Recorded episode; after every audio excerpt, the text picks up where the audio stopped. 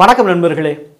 ஒரு ஆட்டம் இன்னொரு ஆட்டமோட மோதுது பிளாஸ்ட் ஆகுது அதாவது வெடிக்குது. அந்த நேரத்தில் தான் ஒரு அணு ஆயுதமாக மாறுது.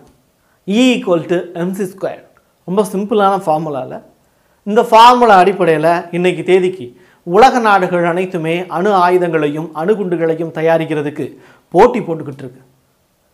இந்த நவீன உலகத்தில் ஒரு அறுபது வருஷத்துக்கு முன்னாடி தான் இந்த அணுகுண்டை தயாரித்தாங்க ஆனால் லட்சக்கணக்கான ஆண்டுகளுக்கு முன்னாடியே இதே பூமியில் அணுகுண்டோட பயன்பாடு இருந்தது. அணு ஆயுதங்களோட பயன்பாடு இருந்ததுன்னு சொன்னால் நீங்கள் நம்புவீங்களா? இதை நம்புனதுனால தான் நவீன காலத்துக்கான அந்த அணு ஆயுதங்களையும் அணுகுண்டையும் கண்டுபிடிச்சாரு அமெரிக்க அறிவியல் விஞ்ஞானி டாக்டர் ஹியூபன் ஹெய்மர். இந்த அணுகுண்டை தயாரிக்கிறதுக்கு முன்னாடி அவர் இந்தியாவில் நடந்த மகாபாரத போரை பற்றி படித்தார் அந்த இதிகாசத்தில் ஒரு அம்பு இருக்குது அந்த அம்பை சுற்றி வாயுக்குள்ள நிரப்புகிறாங்க அந்த அம்பு எதிரி மீது செலுத்தப்படுது. எதிரி மட்டும் இல்லாமல் எதிரி நாட்டில் இருக்கக்கூடிய புல் பூண்டு முதற்கொண்டு அனைத்து உயிர்களுமே அழியுது. அந்த அம்புக்கு பேர் என்ன வச்சுருந்தாங்கன்னா பிரம்மாஸ்திரான்னு வச்சுருந்தாங்க. இதை படித்த Oppenheimer surgical attack how's it possible இந்த வார்த்தைக்கான ஆன்சர் அவர் கண்டுபிடிக்கும் போது ஹிரோசிமா நாகசாகி இந்த ரெண்டு நகரங்களும் அழிஞ்சு போச்சு. இப்படிப்பட்ட நேரத்தில் தான் அணுகுண்டு எவ்வளவு பயங்கரமானதுங்கிறத உலக மக்களுக்கு தெரிய வந்தது. இப்படி ஒரு விஷயம் நடந்ததுக்கு பிறகு அணுகுண்டுகளை தயாரிக்கிறதுக்கு எல்லா நாடுகளுமே போட்டி போட்டன. அதில் இந்தியாவும் ஒன்று இன்னைக்கு தேதிக்கு உலகத்தில் இருக்கக்கூடிய எல்லா வல்லரசு நாடுகள்கிட்டையுமே அணுகுண்டுகள் இருக்குது அணுகுண்டுகள் அதிகமாக வச்சுருக்க நாடு தான் இன்றைக்கி தேதிக்கு பெரிய ஆள் ஆனால் அணுகுண்டை தயாரிக்கிறவங்க பெரியவங்களா? இல்லை தயாரித்த நாடை கண்ணில் மண்ணை தூவிட்டு அதை இயக்குறவன் பெரியாளா? நான் பேச வர்றது யாருன்னு உங்களால் கண்டுபிடிக்க முடியும். அவங்க பேர் என்னென்னா ஹேக்கர்ஸ். ஸோ அணுகுண்டை ப்ரொடியூஸ் பண்ணுறவன் பெரியாளா? அணுகுண்டா இயக்குறவன் பெரியாளா? ஆட்டோ பாம் வெர்சஸ் ஹேக்கர்ஸ் இதுதான் இன்னைக்கான டாபிக் யுரேனியத்தையும் புளூட்டோனியத்தையும் அதோட அணு ஆயுத மூலப்பொருளோட இணைச்சு ஆட்டோ பாம் தயாரிக்கப்பட்டுச்சு. இதை கண்டுபிடிச்ச ஹியூபன் ஹெய்மர் இதை பரிசோதிக்க முயற்சி பண்ணார். அப்போ தான் இரண்டாவது உலகப்போர் நடந்துக்கிட்டு இருந்த சமயம். அமெரிக்க நாடு ஜப்பான் மேலே இந்த அணுகுண்டு தாக்குதலை நடத்துது. அப்போது ஹியூபன் ஹெய்மர் அதை பார்த்துக்கிட்டு இருந்தார். அது நடந்து முடிஞ்சதுக்கப்புறம் அவர் என்ன தெரியுமா சொல்லியிருந்தாரு? மகாபாரத போரில் எழுதி வச்சுருந்தாங்க. இந்த அணுகுண்டு அப்படிங்கிறது இந்த பிரம்மாஸ்திரம்ங்கிற வார்த்தை ஆயிரம் சூரிய ஒளியோட வெளிச்சத்தையும் மிகப்பெரிய அளவிலான கரும்புகையும் சூழும் அப்படின்னு எழுதப்பட்டிருந்தது. அதை இப்போ நான் கண்ணு முன்னாடி பார்க்குறேன் அப்படிங்கிறத தன்னுடைய சக விஞ்ஞானிகிட்ட அவர் பதிவு பண்ணதாக ஒரு செய்தி குறிப்பு இருக்குது இப்படி அவர் புலம்புனதுக்கு அப்புறம் எல்லா நாடுகளுமே வரிசையாக அணு ஆயுதங்களை கண்டுபிடிக்கிறதுக்கு போட்டி போட ஆரம்பித்தாங்க அமெரிக்கா உலகத்தோட பேராயுதமும் நான் தான் வல்லரசு நான் தான் அணு ஆயுதத்துக்கான மூலப்பொருளை சப்ளை பண்ணுறதும் நான் தான் அப்படின்னு கெத்தா சொல்ல ஆரம்பிச்சிச்சு. நியூக்ளியர் சப்ளையர் குரூப் அப்படிங்கிற ஒரு மிகப்பெரிய யூனிட்டியை உருவாக்குச்சு அமெரிக்கா. அதில் அமெரிக்கா சீனா ரஷ்யா ஜெர்மன் உள்ளிட்ட உலகத்தோட எல்லா வல்லரசு நாடுகளும் ஒன்று சேர்ந்துச்சு.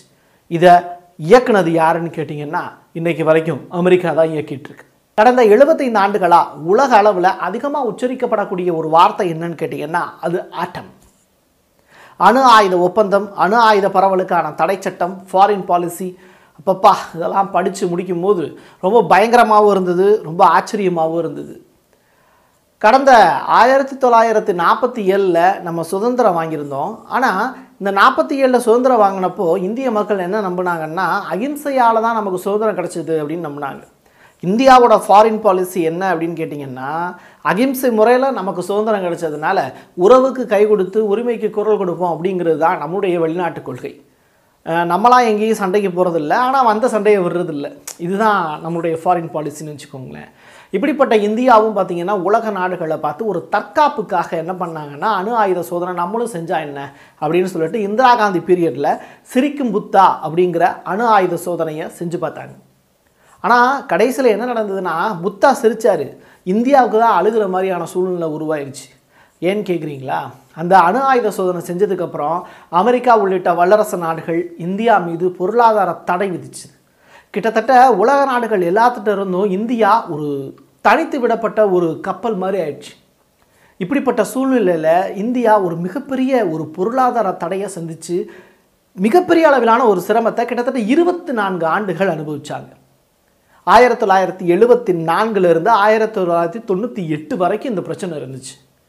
அணு ஆயுத சப்ளை நிறுத்தப்பட்டுச்சு மூலப்பொருட்களுக்கான சப்ளை நிறுத்தப்பட்டுச்சு. இப்படி வெளிநாடுகளிலிருந்து இந்தியாவுக்கு கிடைக்கக்கூடிய பல உதவிகள் தடை செய்யப்பட்டது. இப்படிப்பட்ட நிலையில தான் ஆட்சி மாறுச்சு காட்சி மாறுச்சு. வாஜ்பாய் இந்தியாவோட பிரதமராக வந்து உட்கார்றாரு அப்போது உடனே ஒரு உத்தரவு பிறப்பிக்கிறாரு. என்னன்னு கேட்டிங்க அப்படின்னா அணு ஆயுத சோதனை செஞ்சாகணும். ஆனால் சத்தம் இல்லாமல் அமெரிக்கா உட்பட எந்த நாடுகளுக்கும் தெரியாமல் இந்த சோதனை செய்யணும் அப்படின்னு ஒரு உத்தரவு பறந்துச்சு. நல்ல ஒரு விஞ்ஞானியை கூப்பிடுங்கய்யா அப்படின்னு சொல்லி கேட்கும்போது இந்தியாவில் வந்து பார்த்திங்கன்னா தமிழ்நாட்டில் ராமநாதபுரம் மாவட்டத்தில் ஒருத்தர் இருக்கார் அப்படின்னாங்க. யாருன்னு கேட்டிங்கன்னா ராமநாதபுரம் மாவட்டத்தில் ராமேஸ்வரத்துலேருந்து ஒருத்தர் வந்தார். ஹீரோ மாதிரி வந்து நிற்கிறார் அவர் பேர் அப்துல் கலாம். அவருக்கு இன்னொரு பேரும் இருக்குது பிருத்திவிராஜ். நாட்டுக்காக வச்ச பேர் அவங்க அப்பா அம்மா வச்ச பேர் அப்துல் கலாம். நாட்டுக்காக அவர் வச்சுக்கிட்ட பேர் பிருத்திவிராஜ். காரணம் என்ன அப்படின்னு கேட்டிங்கன்னா இந்த பொக்ரனில் நடக்கக்கூடிய அணுகுண்டு சோதனை செய்யணும் அப்படிங்கிறதுக்காக தன்னுடைய பேரையே அவர் மாற்றிக்கிட்டார் விஞ்ஞானியாக இருந்த அவர் இராணுவ உடை தெரிச்சார். அமெரிக்காவோட கண்ணில் மண்ணை தூவி ஒரு விஷயத்தை செய்யணுங்கிறது அவ்வளோ சாதாரணமான விஷயம் கிடையாது. ரொம்ப அசாத்தியமான விஷயம். அதை திறம்பட செய்கிறதுக்கு ரொம்ப நுட்பமான அறிவு தேவை. அது நம்ம அப்துல் கலாம் ஐயாட்ட இருந்தது. அதனால தான் இந்தியாவோட நேரம் என்ன? அமெரிக்காவோட நேரம் என்ன? அமெரிக்காவோட நாசாவில் இருக்கக்கூடிய சேட்டலைட்டு வான்வெளியில் எந்த டயத்தில் சுற்றிக்கிட்டு இருக்கு? இதை எப்படி செஞ்சலாம்? அந்த சேட்டலைட்டோட கண்ணில் மண்ணை தூவிட்டு இந்த சோதனையை வெற்றிகரமாக முடிக்கலாம் அப்படின்னு சொல்லிட்டு ஒரு சூப்பர் பிளான் போடுறாங்க. இந்த பிளான் படி பொக்ரனில் ஆயிரத்தி தொள்ளாயிரத்தி தொண்ணூத்தெட்டாம் ஆண்டு மே மாதம் பதினோராம் தேதி அணுகுண்டு சோதனை செய்யப்பட்டது. உறங்கிக் கொண்டிருந்த உலகம் விழித்து பார்த்தபோது இந்தியா விடியலின் விளிம்பில் நின்று கொண்டிருந்தது. இதுதான் யதார்த்தமான உண்மை. சொல்லப்போனால் அப்படின்னா இது நமக்கு மிகப்பெரிய ஒரு சக்ஸஸ்ன்னு சொல்லலாம். ஒரு சக்கரை நோயாளிக்கு ஒரு டாக்டர் வந்து நீ எவ்வளோ லட்டு வேணாலும் சாப்பிட்லாம். இன்றைக்கி உனக்கு வந்து ஒரு பெரிய ட்ரீட் அப்படின்னு சொல்லிட்டு சொன்னால் அந்த நோயாளி எவ்வளோ சந்தோஷப்படுவானோ அது மாதிரி வந்து பார்த்திங்கன்னா அந்த லட்டுவை சாப்பிட்டு இந்தியா மிகப்பெரிய அளவிலான ஒரு சந்தோஷத்துக்கு உள்ளாச்சு. இதுதான் யதார்த்தமான உண்மை. பொருளாதார தடை வந்து விலகுச்சு. அமெரிக்காவோட சிஐஏ வந்து தன்னோட தோல்வியாக இதை ஏற்றுக்குச்சு எப்படி செஞ்சு முடித்தாங்க அப்படிங்கிறதே தெரியல. அப்துல் கலாம் ஐயாவோட பேர் ரஷ்யா சீனா அமெரிக்கா. இப்படி பல நாடுகளில் அவரோட பேர் பரவுச்சு. கடைசியாக இந்தியா அவருக்கு மிகப்பெரிய ஒரு கௌரவத்தை கொடுத்துச்சு. இந்திய ஜனாதிபதியாக அந்த சீட்டில் உட்கார வச்சு அவருக்கு அழகு பார்த்துச்சு. இப்படிப்பட்ட ஒரு பெருமைமிகு ஒரு இந்தியரை இந்தியா பெற்றெடுத்ததற்காக தமிழ்நாடு பெருமைப்பட்டுக்கிட்டு இருக்கு இன்றைக்கு வரைக்கும். இப்போது அப்படியே இந்த பக்கம் வாங்க. இந்தியாவோட மிகப்பெரிய எதிரிகளாகவும் சிம்ம சொப்பனமாகவும் இந்தியாவுக்கு இருக்கக்கூடிய ரெண்டு நாடுகள் எதுன்னு கேட்டிங்கன்னா ஒன்று சீனா இன்னொன்று பாகிஸ்தான். ஏன்னா இந்த ரெண்டு நாடுகள் தான் நமக்கு அண்டை நாடுகள்னு சொல்லலாம். சீனாவோட ஏற்கனவே எல்லைப்போர் அப்படிங்கிறது நடந்திருக்கு. இந்த எல்லைப்போரில் மிகப்பெரிய அளவிலான ஆதிக்கத்தை செலுத்தினது சீனா தான் இது வரலாறு. சீனாவை பொறுத்தளவில் தொடர்ந்து இந்தியாவோட நிலப்பகுதிகளை தொடர்ந்து ஆக்கிரமிச்சுக்கிட்டே இருக்குது அதுக்கு தொடர்ந்து நம்ம பதிலடி கொடுத்துக்கிட்டு தான் இருக்கோம். இதை தாண்டி வந்து பார்த்திங்கன்னா பாகிஸ்தான் ஒரு அடி எடுத்து வைக்கும் போதே இந்தியா மிகப்பெரிய அளவிலான பதிலடி கொடுத்தது தான் வரலாறு. உதாரணத்துக்கு கார்கில் போரை சொல்லலாம். கார்கில் போரில் மிகப்பெரிய அளவிலான மகுட வெற்றி பெற்றது இந்தியா. இப்படி ரெண்டு நாடுகளுக்கும் இடையிலான பிரச்சனைகளை இந்தியா அமைதி புறாவாக நின்று தான் சமாளிச்சுக்கிட்டு இருக்குது இப்படி தொட்ட இடத்துல எல்லாம் இந்தியா வெற்றி பெற்றாலும் ஒரே ஒரு இடத்துல மட்டும் இந்தியா தொடர்ந்து தோற்று போயிட்டே இருக்குது அணு உலை தன்னுடைய நாட்டில் வச்சுக்கலாம் அப்படிங்கிற ஐடியாவில் இந்தியா தோற்று போச்சோ அப்படிங்கிற ஒரு எண்ணப்பாடு இன்ன வரைக்கும் அறிவியல் விஞ்ஞானிகள் மற்றும் சமூக ஆர்வலர்கள் முதற்கொண்டு எல்லாரிடத்துலையும் இருக்குது ஏன்னா இந்தியாவில் அணு உலைகள் பயன்பாட்டில் இருக்குது அதுதான் பிரச்சனை. இந்த எ- இது எதனால் பிரச்சனை அப்படிங்கிறத அடுத்து சொல்கிறேன் அதுக்கு முன்னாடி மூன்றாவது உலகப்போர் அப்படின்னு ஒன்று வந்தது அப்படின்னா அது இந்த அணு ஆயுதத்தால் தான் அப்படின்னு சொல்கிறாங்க அதுக்கு காரணம் என்ன அப்படின்னா இப்போ நம்மக்கிட்ட இருக்கிறது வந்து திண்ம எரிபொருள் கொண்ட ஒரு அணு ஆயுதங்கள் நம்ம வச்சுருக்கோம். இதே பாகிஸ்தான் எடுத்துக்கிட்டிங்க அப்படின்னா திரவ எரிபொருள் நிரப்பிய அணு ஆயுதங்கள்லாம் அவங்க வச்சுருக்காங்க. இதே சீனா எடுத்துக்கிட்டிங்க அப்படின்னா அந்த ரெண்டு விதமான அணு ஆயுதங்களுமே சீனாவில் இருக்குது ஆனால் அமெரிக்காவை கொஞ்சம் யோசிச்சு பார்த்தீங்க அப்படின்னா அமெரிக்காவில் இருக்கக்கூடிய இந்த அணு ஆயுதங்கள் எல்லாமே ஒரு இடத்துல ஸ்டோர் பண்ணி வச்சுருப்பாங்க. ஸ்டோர் பண்ண இடத்துல இருந்தே டைரெக்டாக லான்ச் பண்ணாங்கன்னா அவங்களுக்கு பிரச்சனை இல்லை. ஆனால் அமெரிக்காவில் இருக்கக்கூடிய எக்யூப்மெண்ட்ஸ் எல்லாமே ஒரு இடத்துல இருந்து இன்னொரு இடத்துக்கு மாற்றி அதை கம்ப்யூட்டர் வழியாக எதிரியை அழிக்கக்கூடிய சிஸ்டம் தான் அமெரிக்காவில் கண்டுபிடிச்சி வச்சுருக்காங்க. இங்கே தான் ஹேக்கர்ஸ் வந்து அமெரிக்காவில் இருக்கக்கூடிய அந்த மிசைலை தவறாக பயன்படுத்திடுவாங்களோ அப்படிங்கிற அச்சம் நிலவுது. இப்போ இந்த அணு ஆயுதத்தை தயாரிக்கிறவன் பெரியாளா? இப்போ இந்த ஹேக்கர்ஸ் பெரியாளா? அப்படிங்கிற ஒரு மிகப்பெரிய அளவிலான ஒரு கொஸ்டினுக்குள்ளே வந்துடுது இப்போது இப்போ இந்த ஹேக்கர்ஸ் என்ன பண்ணுவான் அப்படின்னா அணு ஆயுதத்தை நீ தயாரிச்சுக்கோ பட் நீ லான்ச் பண்ணி எதிரியை தாக்க போறீல அப்போ வந்து பார்த்தீங்கன்னா நான் உள்ளே என்ட்ராயிருவேன் சரி எவ்வளோ நேரத்தில்? ஒரு ஒரு மணி நேரத்தில் ஹேக் பண்ணிட முடியுமா? அப்படின்னு கேட்டிங்கன்னா கிடையவே கிடையாது. தேர்ட்டி செகண்ட்ஸில் ஒரு ஹேக்கரால் வந்து பார்த்திங்கன்னா அந்த மிசைலை வந்து ஹேக் பண்ணிட முடியும் அப்படின்னு சொல்கிறாங்க இது மிகப்பெரிய அளவிலான அச்சுறுத்தலாக இருக்குது அமெரிக்காவுக்கு.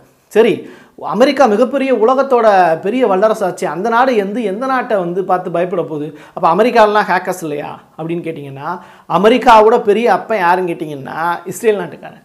இந்த இஸ்ரேலில் இருக்கக்கூடிய உளவாளிகளை பார்த்து தான் உலக நாடுகளே மிகப்பெரிய அளவிலான அச்சுறுத்தலுக்கு உள்ளாக இருக்குது நம்ம இந்தியாவை பொறுத்தளவில் நம்மக்கிட்ட அணு ஆயுதங்களும் இருக்குது அணு உலையும் இருக்குது அணு ஆயுதங்கள் தான் பெரிய பிரச்சனையா அப்படின்னு சொல்லிட்டு பேசிக்கிட்டு இருந்த நம்ம இப்போ அணு உலை பக்கம் மாறுறதுக்கு காரணம் இருக்குது ஏன் அப்படின்னா அணு ஆயுதம் கூட ஒரு இடத்துல இருந்து இன்னொரு இடத்துல கொண்டு போய் அப்ளிகபிள் பண்ணாதான் அது வந்து பிரச்சனையாகும்.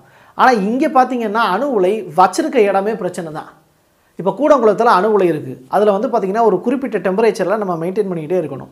இதை சரியாக தான் மெயின்டைன் பண்ணிக்கிட்டு இருக்கோம். Safe and secured is perfect அப்படின்னு சொல்லிட்டு விஞ்ஞானிகள்லாம் ரிப்போர்ட் ஃபைல் பண்ணியிருந்தாலும் அந்த டெம்பரேச்சரை மெயின்டைன் பண்ணக்கூடிய மிஷினை ஹேக் பண்ண முடியும் இந்த ஹேக்கர்ஸால் அவங்க என்ன பண்ணுவாங்க? இதை அழிக்கணும் அப்படின்னு முடிவு பண்ணிட்டாங்கன்னா இதை மக்களுக்கு பிரச்சனையாக மாற்றணும்னு முடிவு பண்ணிட்டாங்கன்னா அணு உலையோட டெம்பரேச்சரை இன்க்ரீஸ் பண்ணாங்கன்னா என்ன ஆகும்? ஒரு குறிப்பிட்ட டெம்பரேச்சருக்கு மேலே போகும்போது என்ன ஆகும்? அணு உலை வெடிச்சிடும் வெடிச்சா என்ன ஆகும் பக்கத்தில் இருக்கக்கூடிய மக்களால் வாழ முடியுமா? அந்த அணு உலையில் எவ்வளோ வாயுக்கள் இருக்கும்? எவ்வளோ பிரச்சனைகள் இருக்கும்? அது எல்லாமே அந்த மக்களுக்கு பெரிய அளவிலான ஒரு வாழ்வாதார பிரச்சனையாக மாறிடாதா இப்படிப்பட்ட ஒரு பயங்கரமான ஒரு விஷயம் நடந்துச்சு அப்படின்னா அது இந்தியா மாதிரியான அமைதி பூங்காவை அமைதியாக வாழக்கூடிய மக்களை பாதிக்காதா? அதனால தான் சொல்கிறோம் அணு உலைய பயன்பாட்டை நிறுத்திக்கோங்க அப்படின்னு. இது இந்தியாவில் இருக்கக்கூடிய சமூக ஆர்வலர்கள் மட்டும் சொல்லலை. ஜப்பான் உள்ளிட்ட பல வல்லரசு நாடுகள் வந்து பார்த்திங்கன்னா அணு உலையுடைய பயன்பாட்டை குறைச்சிக்கிச்சு. தயாரித்த நாடுகள்லாம் அதை வந்து நிறுத்திட்டாங்க. நீங்கள் மட்டும் ஏன் இன்ன வரைக்கும் தூக்கி சுமந்துக்கிட்டு இருக்கீங்க அப்படிங்கிறதுக்காக இந்த விழிப்புணர்வுக்காக மட்டும்தான் இந்த பதிவு. ஏன்னா இன்றைக்கி அணு ஆயுதத்தையும் அணு உலையையும் தயாரிக்கிறவன் பெரியாளா அதை இயக்கக்கூடிய ஹேக்கர்ஸ் வெர்சன் பெரியாளா அப்படின்னு கேட்டிங்கன்னா ஹேக்கர்ஸ் தான் இங்கே பெரியாளாக இருக்கான். ஹேக்கர்ஸ் உங்களால் கட்டுப்படுத்த முடியும் அப்படிங்கிற வாக்குறுதியை எந்த நாடு கொடுக்க முடியும்? அவன் பயங்கரவாதியாகவும் தீவிரவாதியுமாக இருந்தாலும் இருக்கான். அப்போ ஜனநாயக நாட்டில் இருந்துக்கிட்டு ஒருத்தனை கண்ட்ரோல் பண்ண முடியாத ஒரு சூழ்நிலையில் அணு ஆயுதத்தையும் அணு உலை பயன்பாட்டையும் நம்ம குறைச்சிக்கிறது நல்லதில்லை. கேட்டால் கேளுங்க கேட்காட்டி போங்க. ஆனால் என்னுடைய கையெழுத்து எப்போவுமே என்னுடைய மக்களுக்கானது தான் நன்றி.